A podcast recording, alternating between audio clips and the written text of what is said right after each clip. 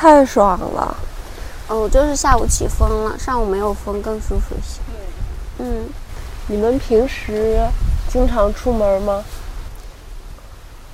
呃，经常算是。嗯，比如说有时候半夜没什么事儿了，然后觉得哎我也睡不着，嗯，阿土说他也睡不着，那我们就去古城吧。这种情况下，我们会半夜去逛一下古城，然后又突然想吃什么东西，然后又去去吃。但是社交的话就很少。嗯，自己出门就挺多的。半夜去古城有什么好玩的？有啊，可能会遇到很特别的摊主。比如说上次又遇到一个小伙子，他他说他自己写了十一本书，然后自己印来卖，然后我就买了一本他的诗集，然后我跟他聊聊天，然后他讲他流浪的故事，好玩。你的衣服上有一个虫子，左边肩膀。哦，我不怕，没关系的，让他爬。他如果爬到你衣服里边去了呢？啊，那对它会有那个啥？还有吗？现在还能看吗？看不见了。好了，嗯，谢谢。好的。等你喝完水，咱们再开始录呗。还是说边录边喝？边录边喝。哦，在这儿。大家好，欢迎大家来到播客《怀疑人生》，我是主播十四。今天的嘉宾是我在大理认识的另外一个朋友大黄。大黄现在定居在大理，他和他的伴侣阿土一起生活在大理苍山脚下的一个村庄里。他们在村庄里边找了一个非常独立的小院子，过着与世隔绝的生活。没有与世隔绝，那重新来。他们在苍山脚下的一个村子里边找了一个人迹罕至的小院子，过着离群所居的生活。这个是对的，是吧？谢谢，谢谢。大黄跟大家打个招呼吧。嗨，大家好。认识大黄的经历很神奇。我九月份来大理的时候，在一个希腊人的菜园子里边参加了一场自然彩绘的活动。大黄就是那次活动的老师，教我们画画的。我这次又来大理之后，在大理有一个粮道农场举办了一一次双十一的集市。我在集市上面又遇到了大黄的摊子，我们后来就在大黄的摊上玩了一会儿欧卡。就这样跟大黄认识了，然后我们就约好了今天来录一期播客。我对大黄的了解就是大黄是一个画家，除此之外一无所知。大黄能不能介绍一下你自己？哦，嗯，如果说大黄是个画家的话，那对我绝对是个束缚。这个介绍哦，其实我并不只是一个画家，没有了，这是第一个人。嗯，你不同意这个标签是吗？嗯，我画画是从一八年开始自己画画的。嗯，然后除了画画，如果单从我做过什么事来定义我的话，嗯，除了画画，我还写作。嗯，现在我还在探索教育，就是在当老师。老师要双引号。我觉得老师不是传统意义上那种老师。我在探索一种新型的教育模式，能够让小朋友，哎，充分的做自己，而不是被教导，被一些知识。知识上的东西进行灌输，而是去发掘他们内心原创的、原生的创造力。然后还有很多很多我的做过的事，比如说我也做人群之内怎么样深度沟通和创造力探索的这个尝试，我也在做，也是我非常重要的一个目标。然后我还旅居，对，旅居大理县是吗？呃，旅居很多地方。我是一八年开始离开了城市之后，跟阿土一起。真正开启了离群所居的生活，就是我们居住的地方是彻头彻尾的远离人群，没有水、没有电的那种山上。我们过了三年，然后其实走了挺多地方，就像迁徙部落一样。嗯，你刚刚在说你的这些身份的时候，我想到一件事情，就是你看，当两个陌生人相遇的时候，就是会习惯性的用标签去扁平化对方。因为我认识你是在一个彩绘的活动上，你是教画画的。后来看到你摆摊也是在卖画，所以我就想当然觉得，嗯，那你一定是个画家吧？对，是的，是是。其实你说我刚刚听那句话的意思是没有任何对你的，或者说对这个画家名号的不满意。我只是在想说，哎，其实画家没有人跟我说过我是画家，我只是个画画的，然后我也没有科班的任何的经验基础都没有。我就真的想画画的时候，然后我就突然开启了这个按钮，然后我就画了很多画。然后我又开始卖画，这十四是第一个说大黄是个画家，然后其实我还是觉得挺开心的。嗯嗯，画家只是你众多身份中的一个而已。嗯，好吧，那如果非要用画家这个词，可以的，画画的。大黄是个画画的。是的，嗯，不对，应该说大黄的生活中有一部分是画画，喜欢画画。嗯，对对，是这样的。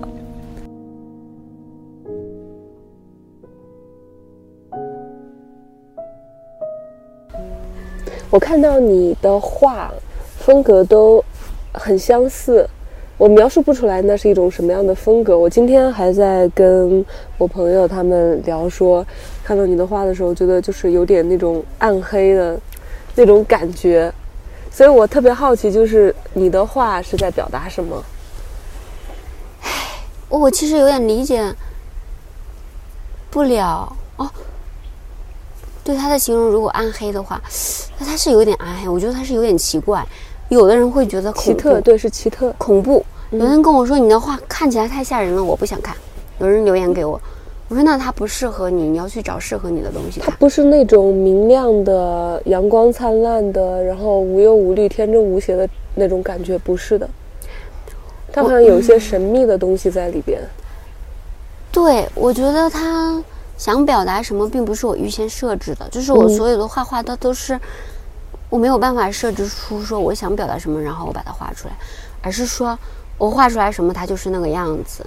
嗯嗯，但是它表达的其实是一种情绪，情绪内在的东西。我通过画画，我可以更更深刻的感受到有一种状态，就是当你的精神状态完全失序。会是一个状，就我游走在那一个边缘，就是我能感受到，你再偏一点点，你就已经疯了，就是那种感觉，疯狂的精神病人和正常人，就是失序和有序的那一条线，我感觉到了，是吗？那一条很细微的一个小领域，我觉得我感觉到了，所以我通过画画，我觉得我能理解到精神病患的那种失序的状态一部分吧，或者是某一部分那样的人的状态，然后。我怎么样在那样的状态下还能保持着有序？你的话是有序的啊，它是有序的，就是它虽然看起来很奇异，但是它里边是有一些怎么说秩序感嘛？没错，是的，我觉得可能你第一面的话也看不出来。我觉得我整个的内心活动其实都是有在跟变得无序和保持在有序这个状态下在。有意识的在有序，我觉得我偏一点点，可能真的会精神失常，但是没有啦。其实表面看起来我正常的很，只有自己才知道那种激烈的撞击和涌动情绪的感觉，嗯，非常激烈的东西。嗯，我觉得呢，画画是表达的一种方式，但我也有阳光灿烂的一面。有今天看到的你的这一面，应该就是吧？也有的，呃，对，它是同时存在的，太棒了。我之前也有过你刚刚形容那种内心情绪涌动的时刻，然后我的方式是写东西、写作，而且我之前有过那种感受，就是当我写完一篇文章之后，我觉得整个人虚脱了，就是好像内心郁结的一些东西被释放出去之后，我完全没有力量了的那种感觉，挺神奇的。但我一直觉得可能我的艺术天赋有限，所以我的这种感触只会出现在瞬间。不是，我不认同“艺术天赋有限”这几个字，因为如果说在二零一八年以前，或者是二零一六年，我想探索这个领域的时候，我颤颤巍巍的、哆哆嗦嗦的，觉得啊，我能行吗？我可不敢跟别人说我要干这个。但我现在，我完全觉得，哦，我可以，为什么不可以？而且也有很多人觉得喜欢我的话，觉得哎，比如你还用画家来形容我，我我觉得这 这挺好玩的。所以我不觉得艺术天赋有限，我是觉得每个人如何找到。最适合他那个方式，或者说，我并不觉得是每个人有天赋和没天赋的差异。我觉得每个人都有天赋，只是天赋的方式不同。嗯，哦，非常重要这一点。所以这一点要应用应用在我跟小朋友在一起的时候太重要了。每个人都不同啊，他们都是有天赋的，但是太需要被发现了。所以这句话有触动我。我觉得我刚刚说艺术天赋有限这句话的时候，也是在我长期存在的一个误区里，就是已经习惯性被别人这样评价，或者说进行自我评价了。对，是的。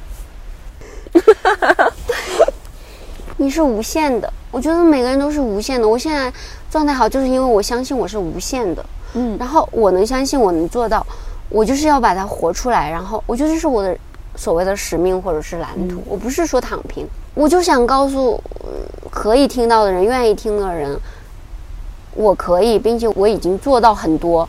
如果我能做到，每个人都能做到，这是我觉得这是非常重要的一点。还有一个非常重要的是。我为什么要说最开始我说把老师两个字打引号？因为，我观察到的这个世界最普遍的现象就是人们要向外界寻找一个权威。当然，习惯性的依赖权威就是人逃避自由的一种表现。是的，是的。嗯，当然不可否认的说，如果有一个他更有经验的人，他可以把你引领一段路，告诉你哦这条路更好走，因为他走过。不可否认这是有意义的，但是永远是自己才是自己那个老师和权威。一定是自己，一定不是把自己的力量拱手让人。没错，一定不要把自己的力量拱手让人。这句话讲的太好了。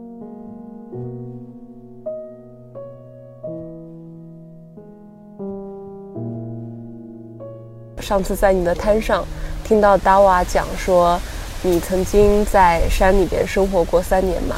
然后我对这段经历特别特别感兴趣，就很想听你分享一下，当时是什么样的原因就决定开始离群所居。哦，是啊，首先我就想说，在山上生三年简直太酷太爽了。我很早我就有这样的想法了，嗯，我跟阿土是一二年在一起的，嗯，然后我中间跟阿土一起探索过很多这样的方式，每个方式最后都。觉得还是不适合自己，比如去农场啦，比如嗯自己创业啦，嗯，比如嗯在城市工作啦，这些都不行，都不对。然后我就跟阿土说不行，我要走了。我不知道我未来是什么样，但我必须离开。哦，临走之前，我们是在哈尔滨那个城市。嗯，我其实说服阿土也用了一段时间。我给他下了一个最后通牒，就是我说你不走就算了，我要自己走了，那你自己考虑。然后阿土后来想着想着说，哎呀，那就跟我一起走吧。他觉得说这种冒险式的生活方式需要钱，嗯，他说他要挣够一定数量的钱，他才继续。然后呢，就是我已经待不下去了，彻底。然后阿土也决定可以了，之后我们就下决心出发了。出发之后，我们是没有目的性的，我们的唯一的目标就是来云南。我不知道，我就很早就觉得我以后要去云南生活一段时间，因为我们那个车可以改装成床车，然后我们就住在车里，然后先从哈尔滨一路往这边开，然后我们计划是去西藏，然后我们一路走了大概半年吧，就是一直在路上，最后终于到了云南之后，我们决定选个地方，那时候还是有恐惧的，就是有紧张，找不着地方，去找什么地方呢？就是。未知，一切是对未知的恐惧。你不知道你要在哪儿。哦，我们经历了挺多的，比如有的朋友就给我们介绍一个小木屋，嗯，非常简陋，我们喜欢啊，我们就想过原始的生活嘛。然后甚至还给我们免费住，但是后来又有发生了变故，又不给我们住，他们之间有了一些分歧。然后后来在第二个处的住处是在洱源的山上，大理洱源的山上的时候，呃，我们在一片原始森林的旁边，那时候。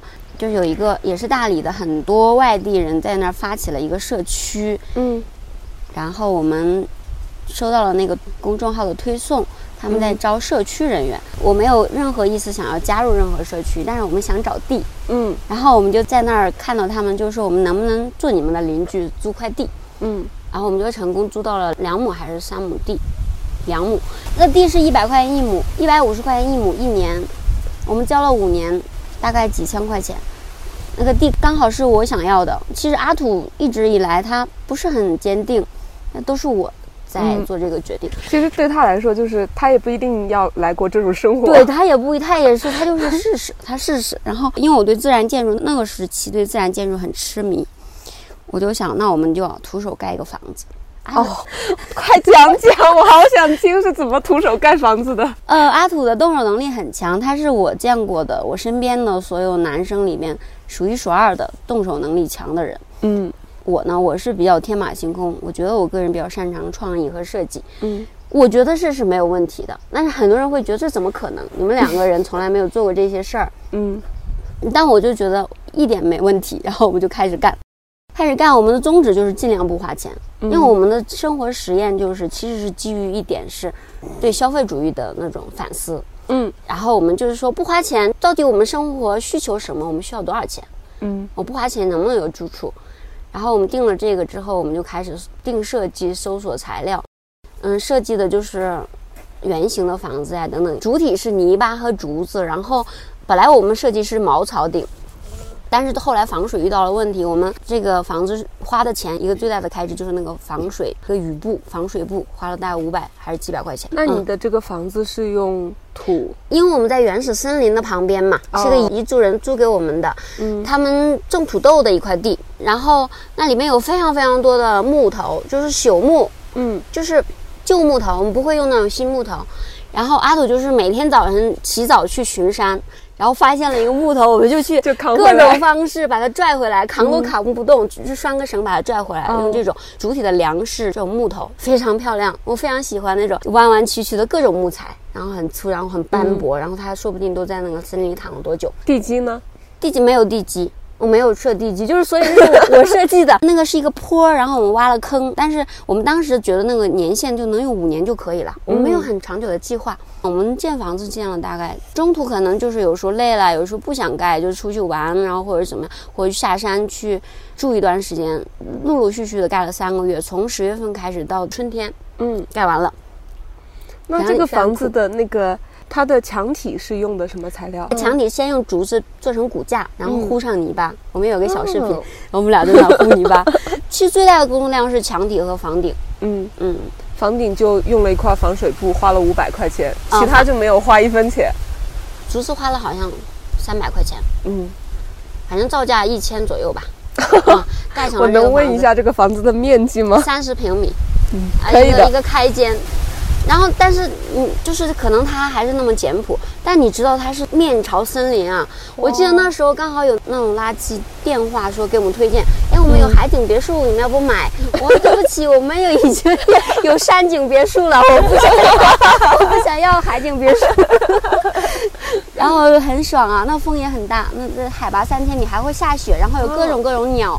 各种松鼠在你周围，各种鸟会顺着我们房子的洞进来啊，非常有趣的，那是我梦想的生活。但是后来发生了一些挑战，就是因为我们邻居社区他们可能发生了内部的分歧，然后有人把他们社区举报给政府，政府就三番五次来查，他就把我们看成是一伙的，所以我们也没有想说继续抗争或者怎么样。我们也曾经想过要抗争，但是没有意义，我们不想，所以那个房子最后被拆了，我们也走了，离开了。但是我们在那儿住了七八个月，前三个月是盖房子，后面我们不断的在想怎么建设，在盖厨房，在做一个啊怎样的一个排灰系统啊啊什么样的一个堆肥厕所呀等等，那就是我们非常热情的去做，但到这就截止了，后来就没有继续了，我们就走了，最后防水雨布都被人偷了，我们后来再去回唯一值钱的东西，我们是想把它拿回来，没有了。那你们离开那里之后又去了哪里啊？然后我们又去了一个古镇旁边的山上，那个山上有那种夯土房，多年无人住，它十几二十年没人住的，嗯，被我们发现了。我们也是一路上会遇到帮助我们的人，比如当地的一个老头儿、老大叔，他就帮我们找了这个房子。然后他一年的年租两千，然后那里没有水，我们要去附近的，嗯，有一个泉眼在冒水，我们去那儿背水啊，主要是阿土背。然后我们用太阳能发电。那是一片果园，然后都是核桃林呀，各种野果子啊。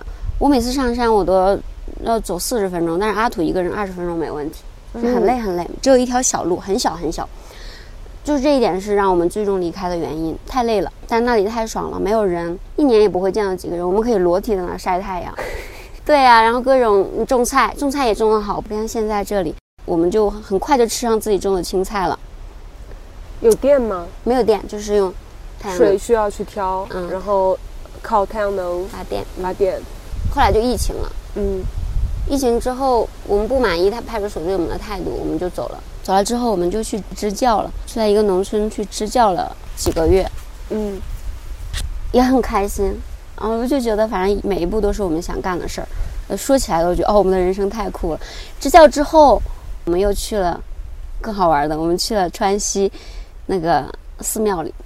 哦，川西藏传寺庙里租了一个喇嘛的房子，我们在那儿住了。按说是租了一年，但中途我们有三个月去避暑，去了西双版纳，只有三个月没在，去的时间都在那个寺庙里。在寺庙里面住，那每天做些什么呀？嗯。对我来说的话，就是我有大块的时间可以进行，包括画画也好，就是发呆也好，躺着啥也不干，嗯也好，嗯，就是这些。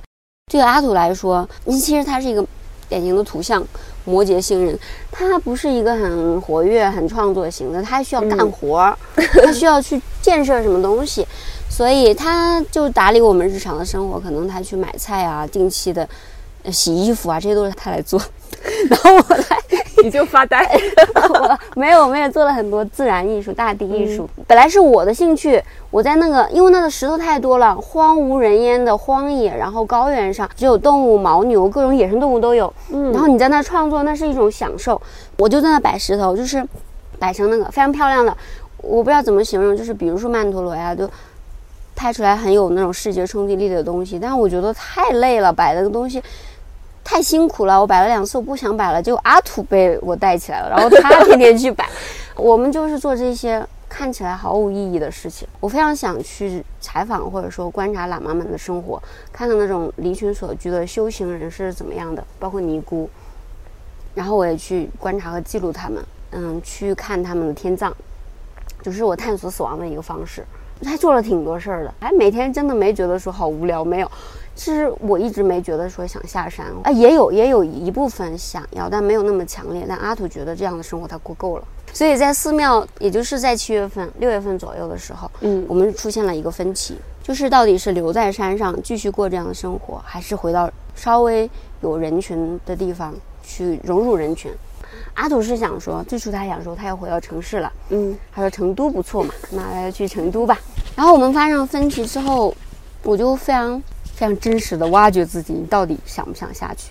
如果不想下去，那我们我跟阿土就要各行各路了嘛。后来我发现我也还蛮想的，然后我还蛮期待，因为我已经有三年没有在人群里了。这三年里边，你们会和外界交往吗？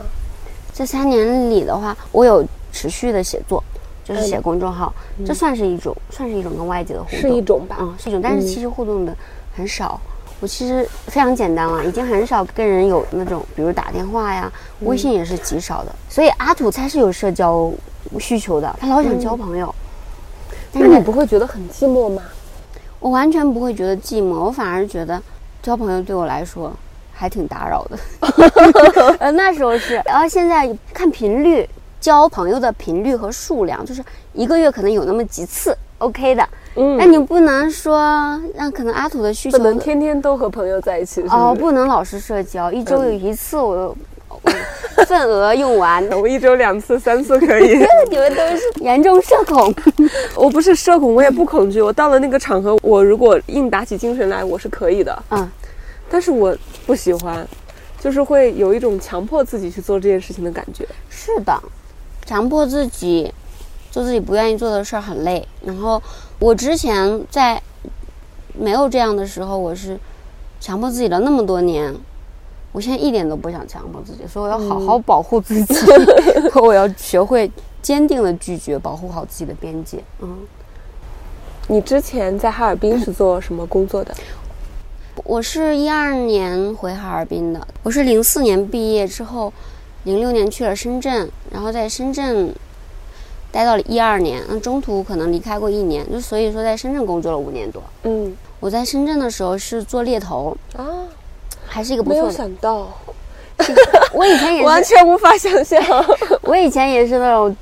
都市白领精英对，对，就是要打扮光鲜亮丽一点，然后穿高跟鞋，然后穿上那个套装，是化点淡妆之类的。虽然我非常不擅长，然后也不做的也不怎么好，但是是那样的生活，在深圳过了那么久，到二零一二年觉得自己在身体和精神上都处在崩溃的边缘，我必须得改变了。在那之前我没有谈过，我没有正式的进入任何一段关系，因为我没有这个渴望。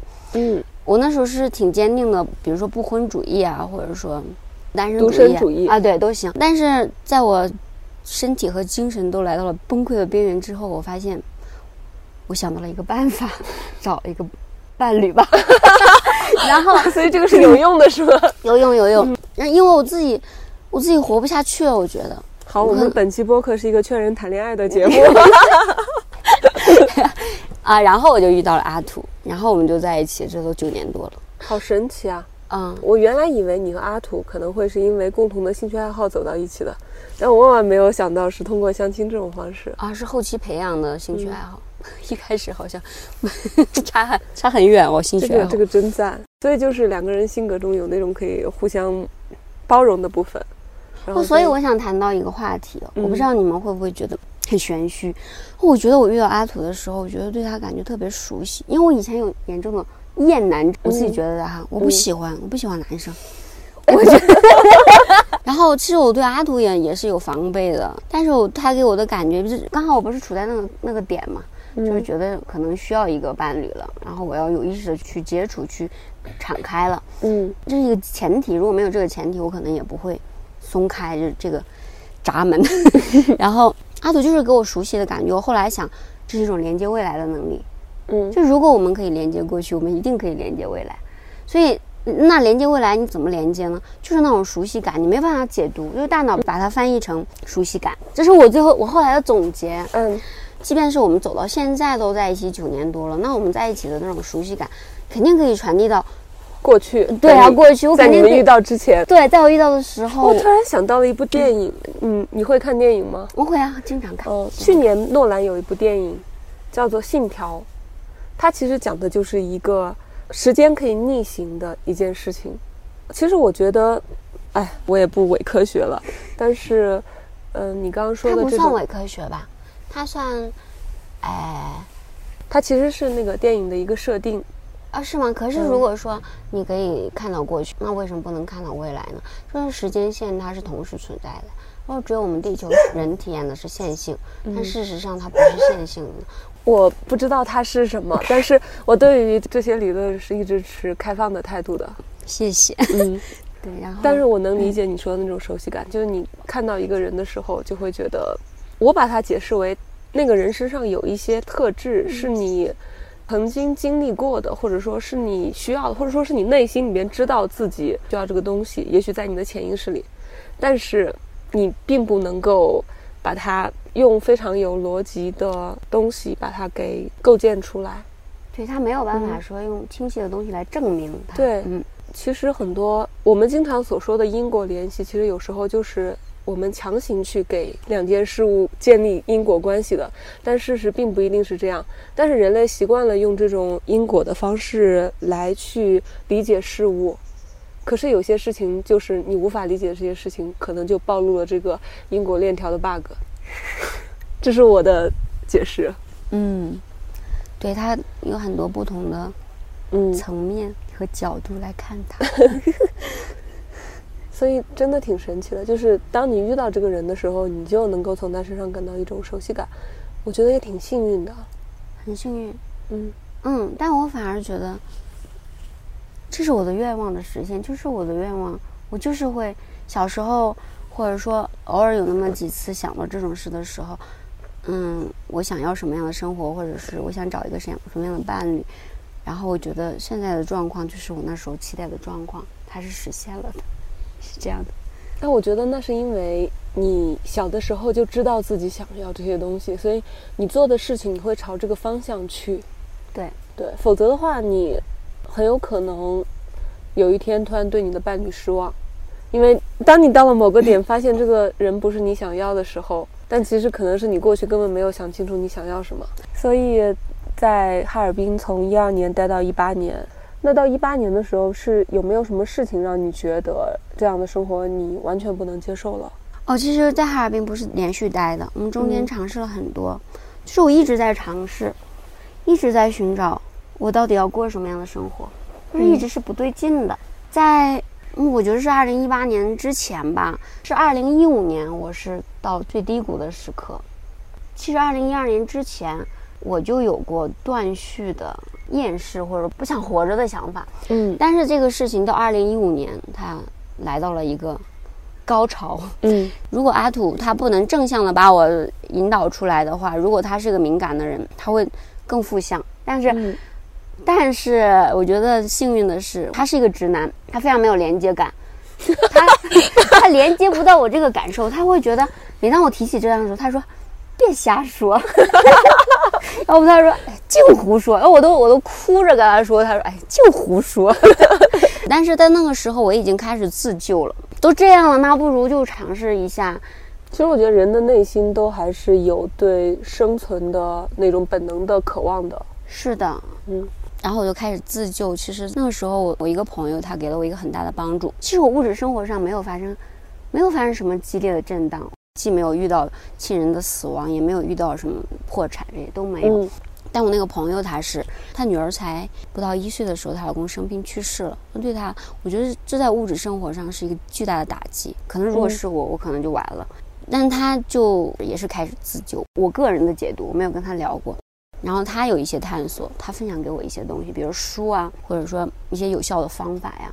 嗯，那这些书和方法整体上都是增强自我价值或者自我赋权的东西。你可以说它是灵性的东西，或者说一些这些领域的吧。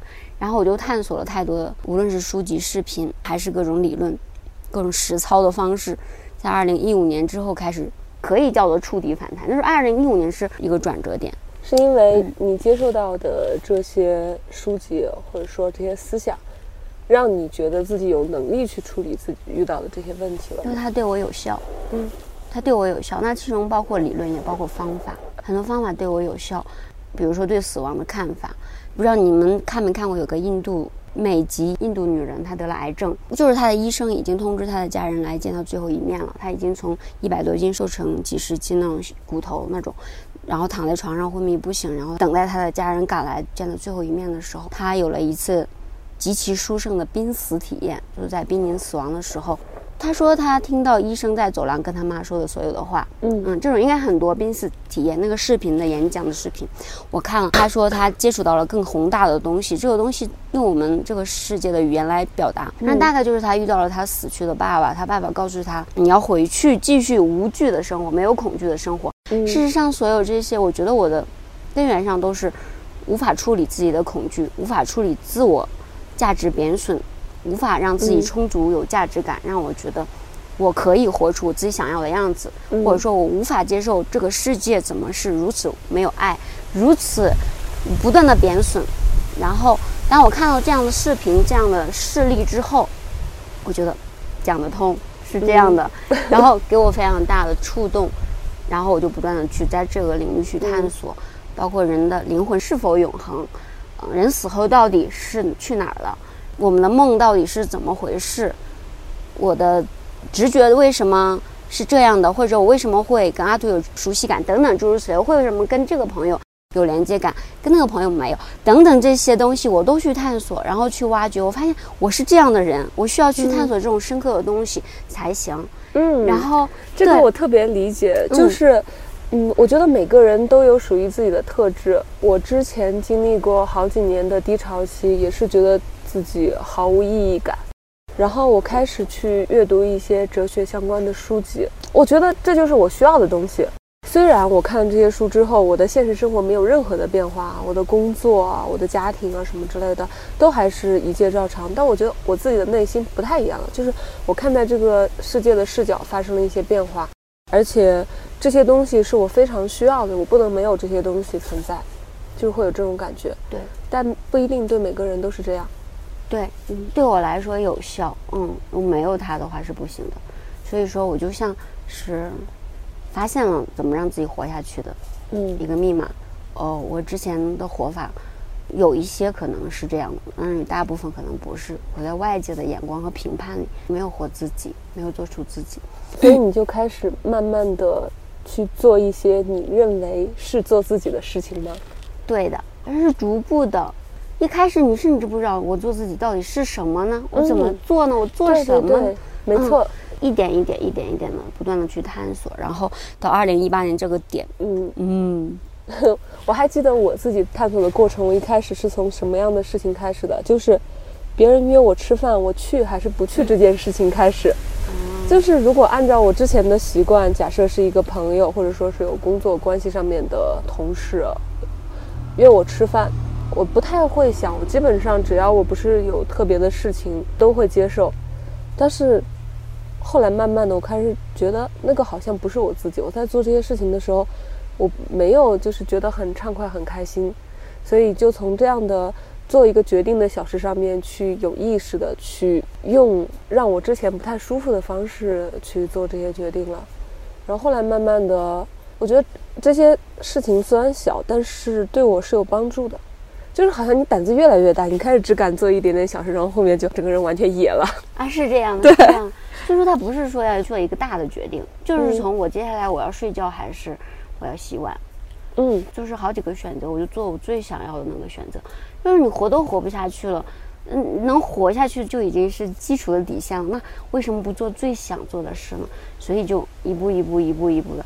所以以至于说到现在的话，我觉得我每个瞬间都必须是自己想要的。如果不是，我就必须把它表达出来或拒绝掉。如果不能，那就不对。嗯，所以到现在，我觉得这是我想要的状态。我不会有那种之前的那种。嗯，想要死啊，或者那种想法了。嗯，但是你看，从知道自己不想要什么到知道自己想要什么，其实中间是有一个过程的。我觉得大部分人，他们可能知道自己不想要什么，但是不知道自己想要什么。那你是怎么知道自己想要什么的？自己想要什么，就是让自己开心的事儿。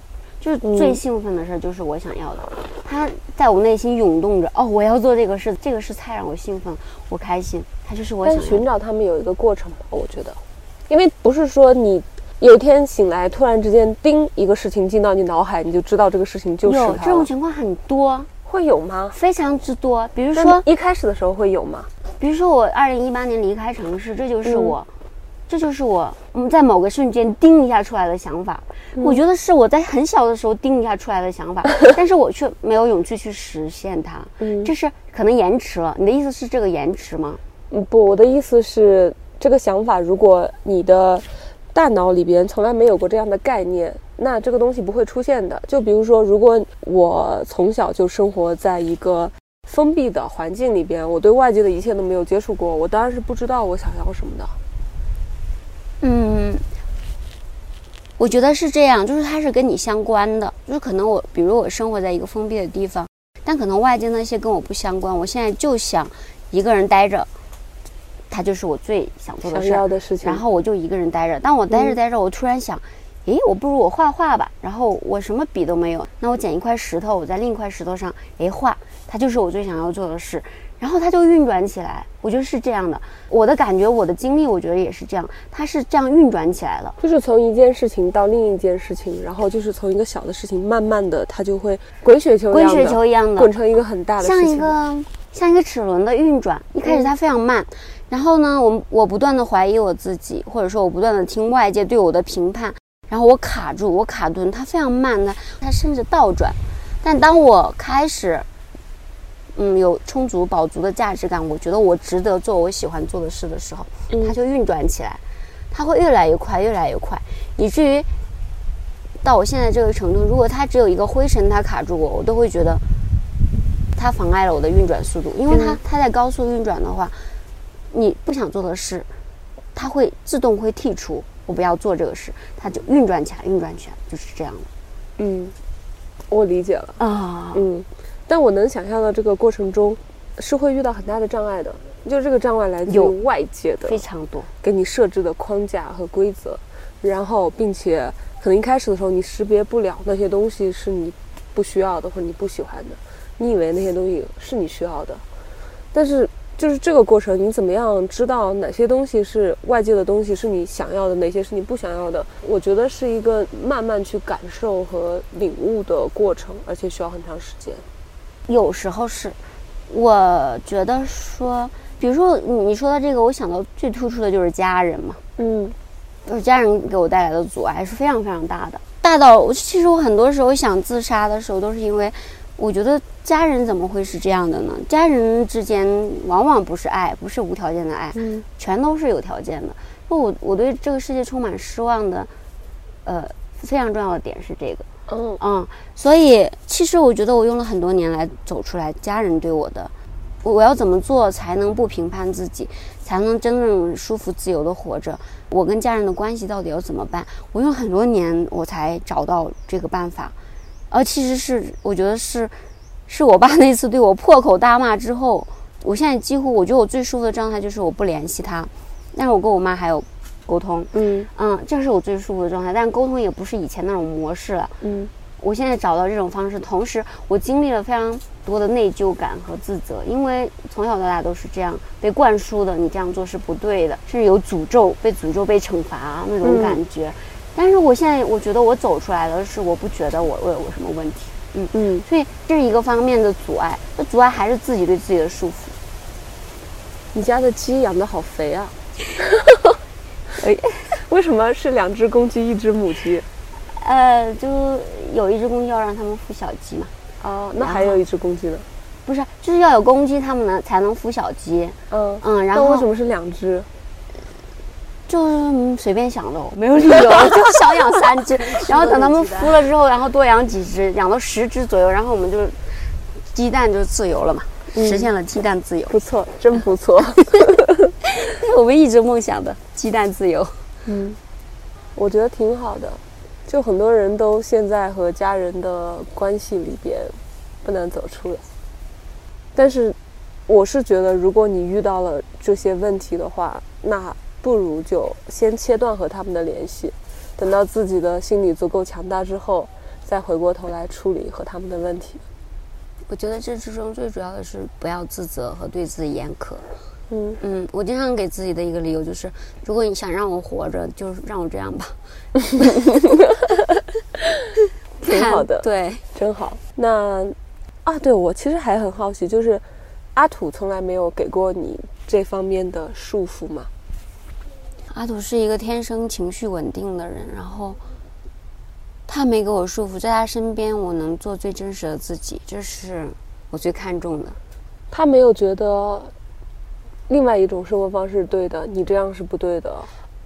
哦，因为我太坚定了。我们我们在盖房子的时候有一次剧烈的争吵，我们俩都哭了，然后他哭着说：“我们俩已经决定分手了嘛。”嗯，我说我肯定还是要过这样的生活。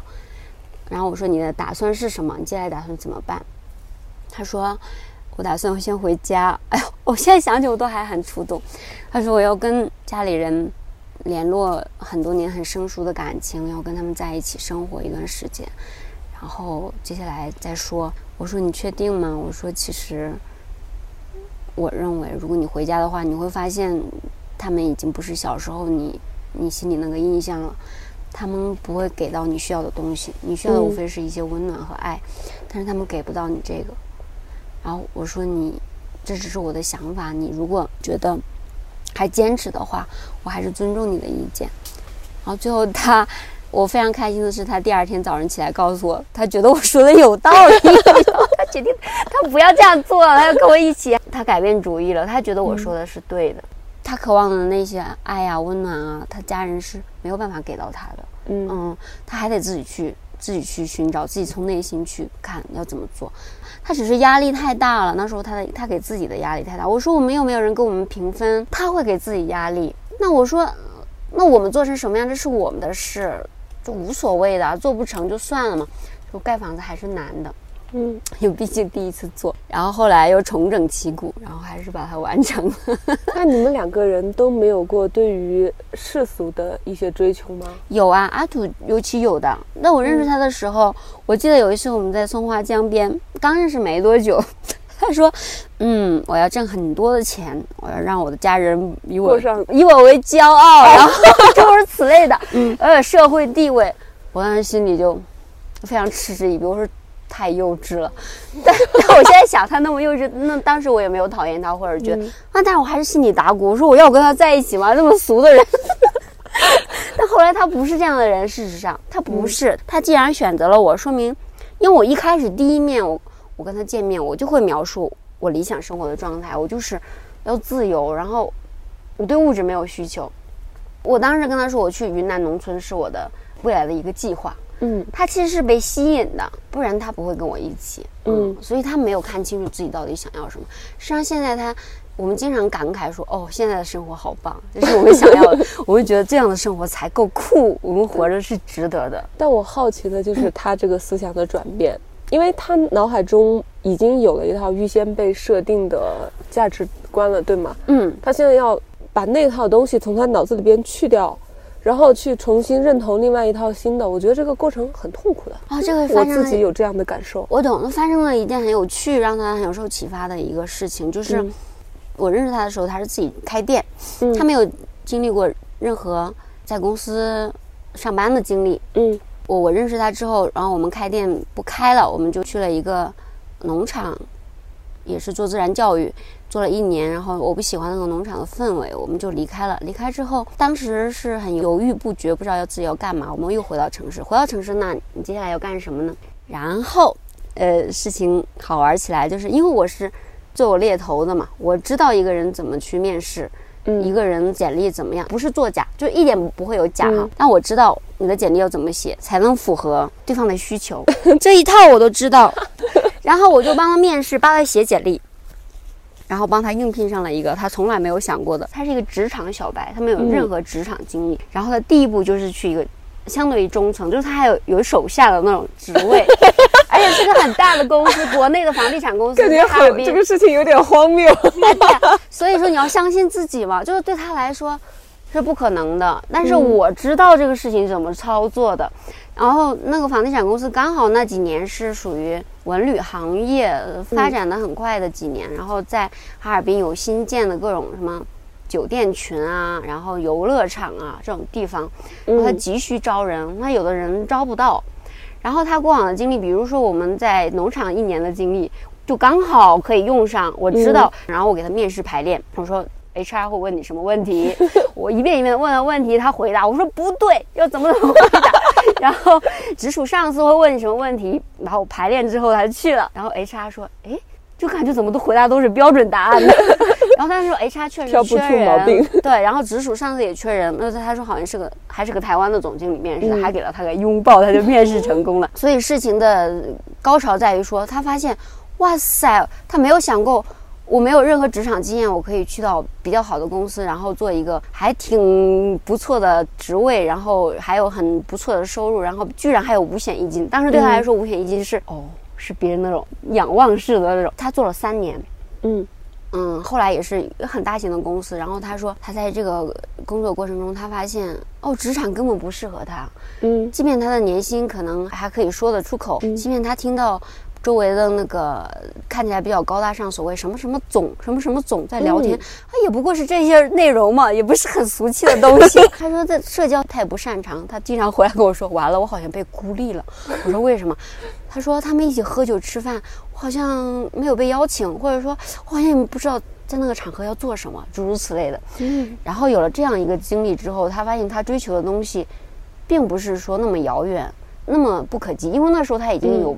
被猎头打电话说：“哎，你要不要去尝试广州或者深圳的某些工作呀？”嗯，哦，他说：“原来我也可以这样的。”然后，所以就是之前的一个执念啊，满足了，满足了他，他知道的是这样，然后就啊，那就无所谓了，反正其实这个也不是我追求的。然后他是有了自信，因为他恐惧嘛。他最怕的是什么？他最怕的是，他觉得说，那我们去过这种另类的生活，我们到时候穷的连苹果都吃不起。我想吃苹果都吃不起，那就是或者我不知道会不会有种想法，就是你会不会被别人看作 loser？我不知道。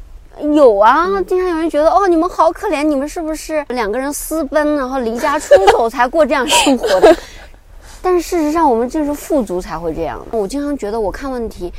的视角跟别人为什么是恰恰相反的？如果我们能过这样的生活，正是因为我们内心无比的强大和富足，我们才能过这样的生活。但别人会觉得你们是不是穷到极致了才是这样的？阿祖在这个方面的话，他会觉得说。那如果不行，我再回城市工作呗。那这样子我就轻车熟路了。我再再差，我做一个物业什么的什么人，那我也能拿工资，我也可以干到老。那这有什么可怕的呢？然后就没有恐惧，我们就这样就可以出发了。就是你这个克服自己的恐惧感的过程非常重要啊！是的，是的。嗯，就像我的那个圈子里边，很多朋友都会想着说，等我攒够多少多少钱，我就可以辞职了。就是钱是安全感的其中一个方面。然后，其实对我来说，我现在也是辞职的状态。钱是一个方面，还有一个方面有点类似于阿土的想法，就是我觉得这个东西没什么可怕的。我没钱了，我再回去工作嘛，对吧？之前会很在意的一些东西呢，现在想起来离我很遥远。我之前很在意一个位置，我要比别人强，我不能，我不能接受我做一个普通的工作，什么别人觉得我是个普通人不行。但是现在就觉得普通人挺好的，能赚钱就行。然后好像那个别人看起来的你在一个什么样的位置，你赚多少钱，这些东西都是很，其实是无关紧要的，就对你真的好像没有什么用。对内心的幸福感并不是来自于这个。事实上，对我来说，我内心的幸福感来自于我是否能够充分做我最想、最开心的事儿。嗯，我现在今天想，我就想发一天呆，哎，我今天就可以发一天呆。那很多人要说我要挣够几千万，完了我再上河边钓鱼发呆，我就那个预言就是，对啊，为什么呢？我现在就能做到，我不需要，我不需要累啊。比如说，我们现在其实你看我们的衣服都是二手的，我们从一八年开始就扔了好多衣服，我就发誓我不会在对外表的追求上花一分钱，因为你花的一分钱你都要去赚，我为什么要去赚那个钱？我还要累，所以我衣服都是别人给我们的二手衣服，我们俩只有保持两到三套。怎么看透这个消费主义的陷阱的？因为它束缚我太久了。嗯嗯，我觉得我为了他，我就真的是已经被消耗的太久了。我背负着他，背得我都喘不过气来了。我就我那时候我一出门我就剃了光头，所有衣服都扔掉，然后只拿了几套两三套。后来我们不断的以物易物，或者是接受别人的赠与，然后我们俩就是这样，就彻底放弃了对外表、对任何外界评判的追求，然后。有很多人问我，那你们怎么生活啊？你们是很有很多钱吗？不需要很多钱呀，我们不需要很多东西。问题是我们住的地方，我们又满意，然后又便宜，然后我们穿的也不需要钱，我们只要是吃需要钱，然后日常我们可能交通需要钱，然后我们赚钱可能也花不完的。为什么要焦虑这个呢？无数的人问我，问到我我都想翻桌子。你为什么老问我这个问题？难道你不是因为焦虑才问的吗？是不需要呀。那如果我需要钱了，我就去赚嘛，我自然有赚钱的办法。很多很多办法太多了，要选一下才行的。嗯，对，就是这样。所以其实就是你现在这种生活是你自由的选择。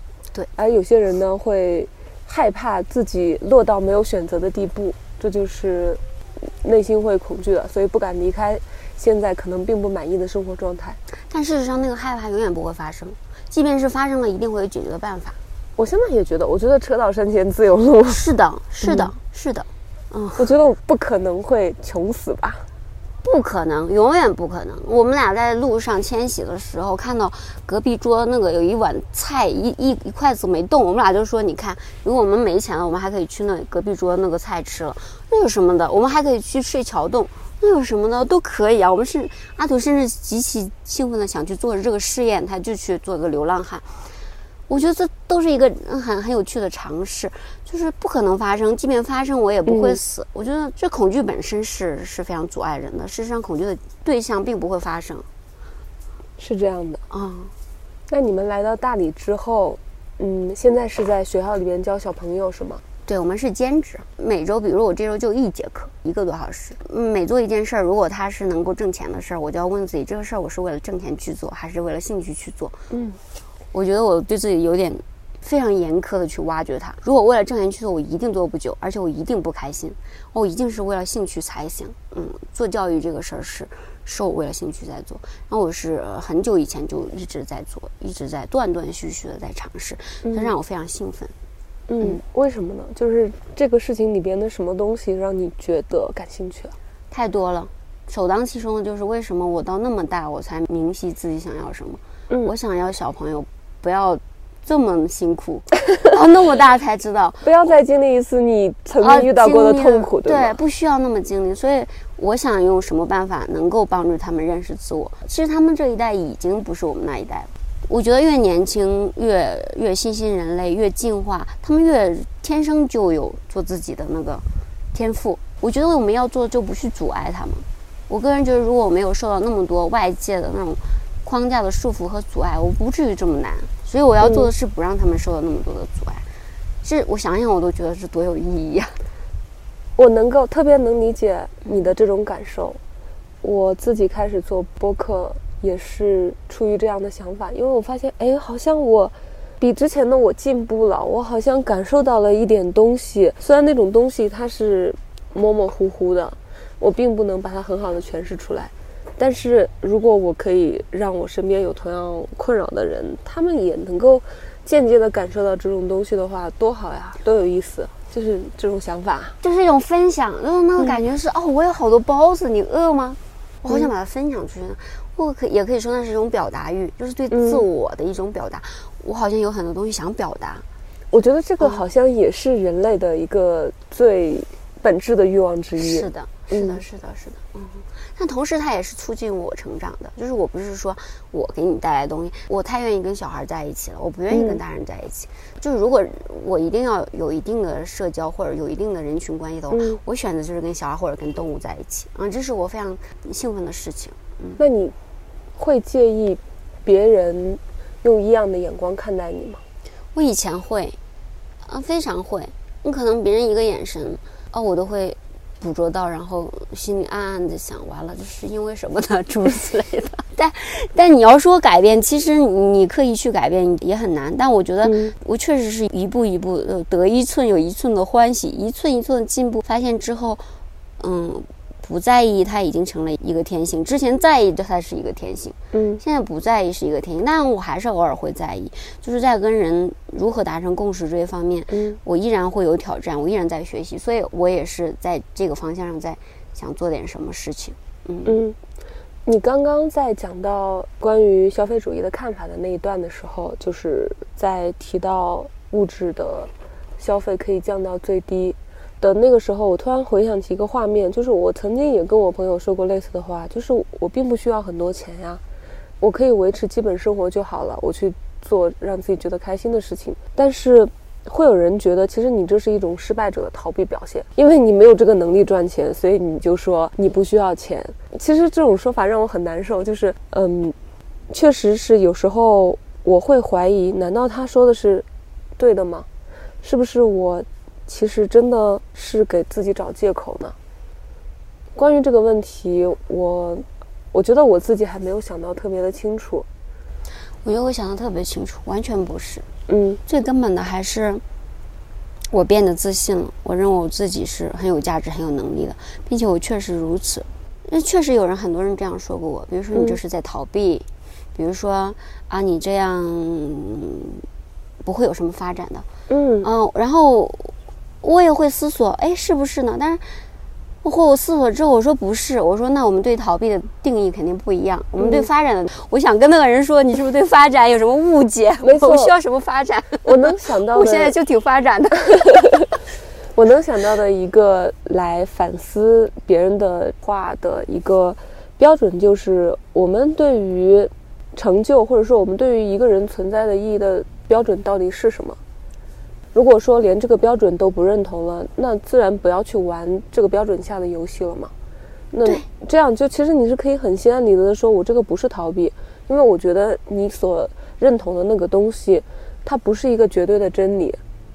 我觉得那样的人才是逃避，说我逃避的人才是逃避，因为我是直面自己的内心的，没有面对自己恐惧的人才是在逃避啊。所以我想通了，他说我在逃避的时候，我还专门的写了一篇文章，嗯 写文章也是让我更坚定。我也会想，哎，我是不是在逃避呢？嗯，如果每个人都在说我在逃避，我是不是要想一下呢？我我很敏感的，不是说别人说我我完全听不到，我会听到，然后我会想，不是，而且非常坚定，不是，这不是在逃避，这反而是在直面自己。我觉得你这个观点是有道理的。也许有一些人就是往自己身上加很多使命的人，他们是在逃避。最近看了一本书叫《逃避自由》，因为人没有办法面对人生没有意义这件事情，所以他们会依赖于外界的一些东西。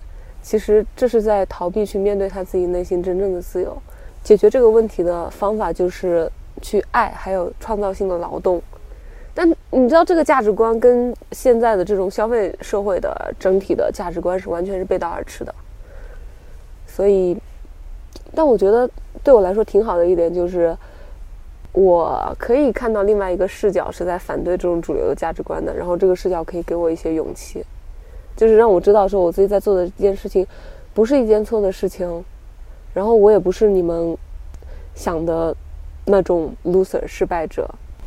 对，当然不是。我觉得这个世界上没有 loser，这是一个非常狭隘和限制性的一个定义。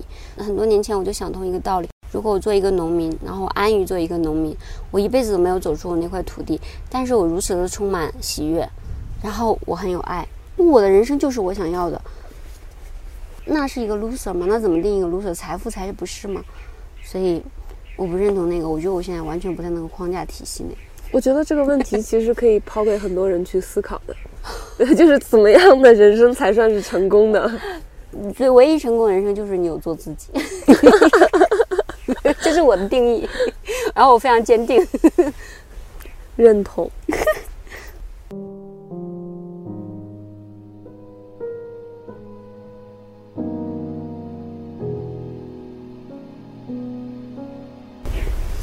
因为大多数的人都是活在主流社会的价值评判里面，而习惯于这种主流价值评判才是一种逃避。